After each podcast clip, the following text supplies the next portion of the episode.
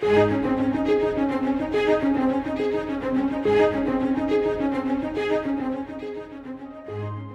third section of Psalms, known as the Leviticus Psalms, remind us that the God who redeemed us is still with us. In fact, He has promised to never leave us or forsake us. Today, we join Scott Pauley in opening God's roadmap for life. Find your place in the Word of God in the Psalms, and let's discover what God has for us along the way.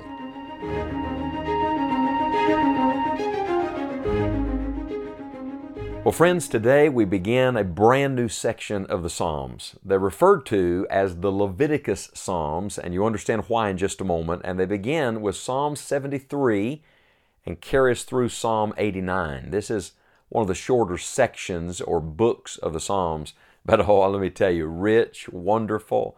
Uh, matter of fact, the very first Psalm, Psalm 73, immediately ushers us into the presence of God. You remember that the book of Leviticus is all about God's holiness. It was the book that was centered, if you will, on the tabernacle, uh, on the meeting place, on being with God. Well, Psalm 73 through Psalm 89 helps us to bring all of life into the Holy of Holies, all of life into God's presence. Uh, do you remember God saying to Moses, Take off your shoes? You're standing on what? Holy ground. Well, may I say to you that for a child of God, all ground is holy ground? Uh, that every part of your life is to be sacred, uh, that every relationship is to be consecrated to God, that every business dealing is to be sanctified, that every day of your life and every difficulty with which you have to deal is to be given to God. Well, Psalm 73 immediately gives us that emphasis. Uh, we know that it's a psalm of Asaph. Now, that's significant. It's the first of 12 psalms by this man named Asaph, and we know from 1 Chronicles chapter 16, uh, verse 4 and verse 5 that Asaph was the chief musician. You remember uh, that they appointed a number of Levites to minister and to give thanks and to give praise. Well, the first man on the list was Asaph, Asaph the chief, the Bible calls it. And so there are 12 of these Psalms of Asaph. This is the first one. And uh, that's very instructive because I believe the first great principle we learn from Psalm 73 is uh, that it is praise that brings us into the presence of God. Listen to verse 1 Truly, God is good to Israel, even to such as are of a clean heart. Now, when you keep reading in Psalm 73, he's going to deal with some pretty bad things. As a matter of fact, he's, for a period of time, even going to get a little distracted and confess that he got his eyes on some bad people and bad circumstances. We all do that, don't we?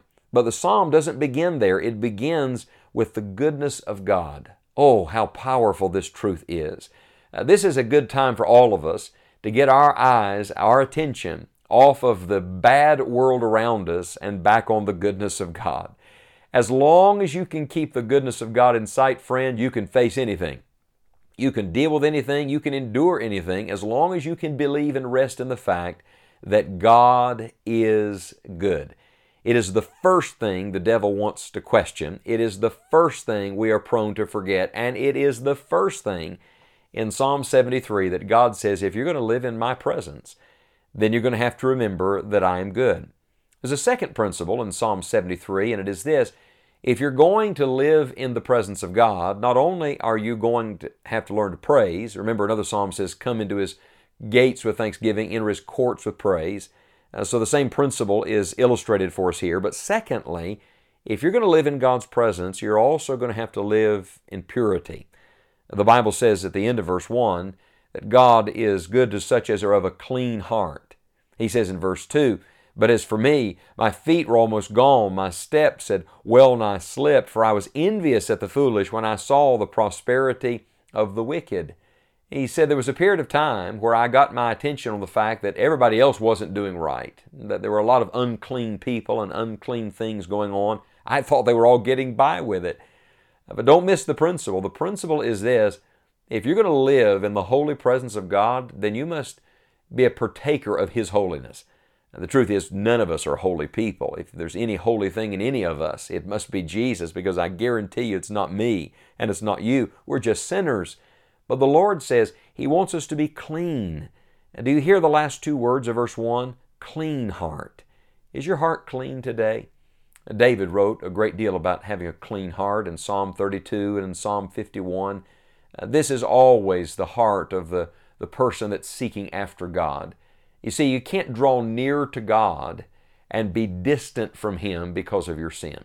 You can't be full of God and full of sin at the same time. Your iniquities will separate you from God. Your sin will come between you and God. So if you want to live in His presence, number one, begin by praising Him. And number two, keep your own heart pure and clean.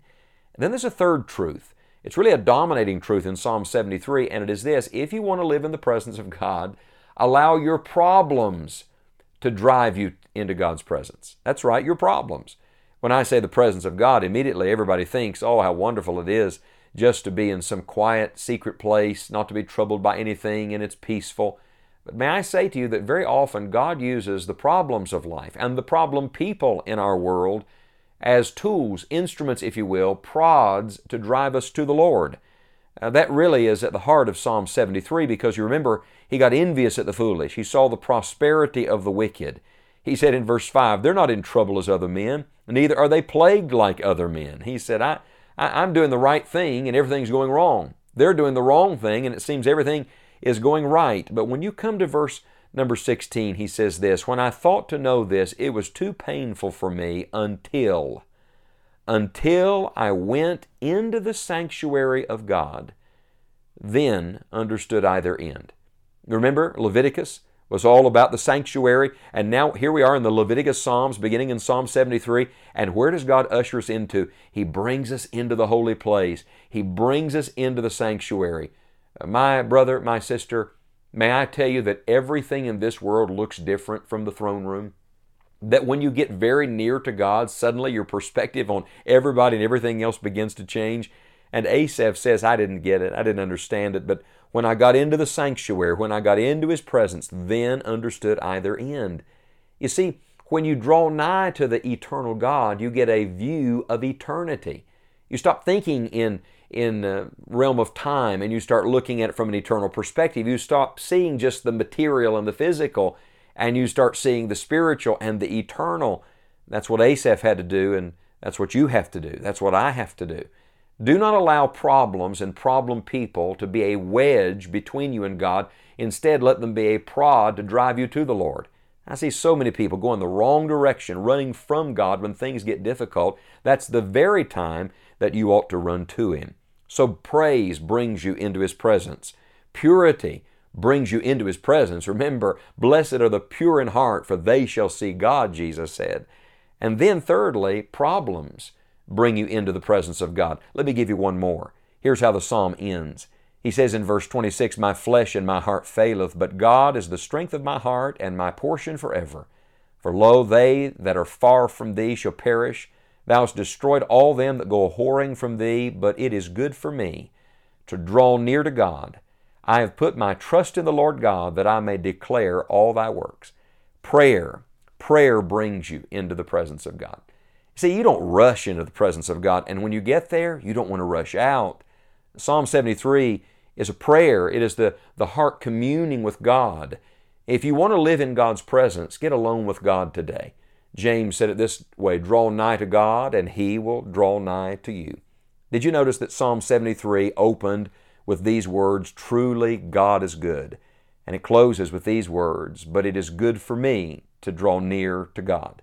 Yes, friends, God is good today, but it is good for us to draw near to Him.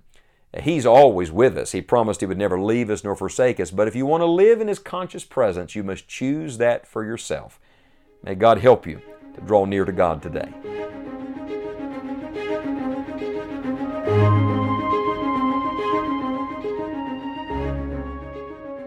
If you would like more information on knowing the Lord Jesus Christ in a personal way, or if you desire to grow in your faith, please visit us at scottpauley.org. We'd love to hear from you. You may also download your free copy of A Ready Reference of the Psalms to help you in our current study. We are praying that God will guide you today and that you will enjoy the journey.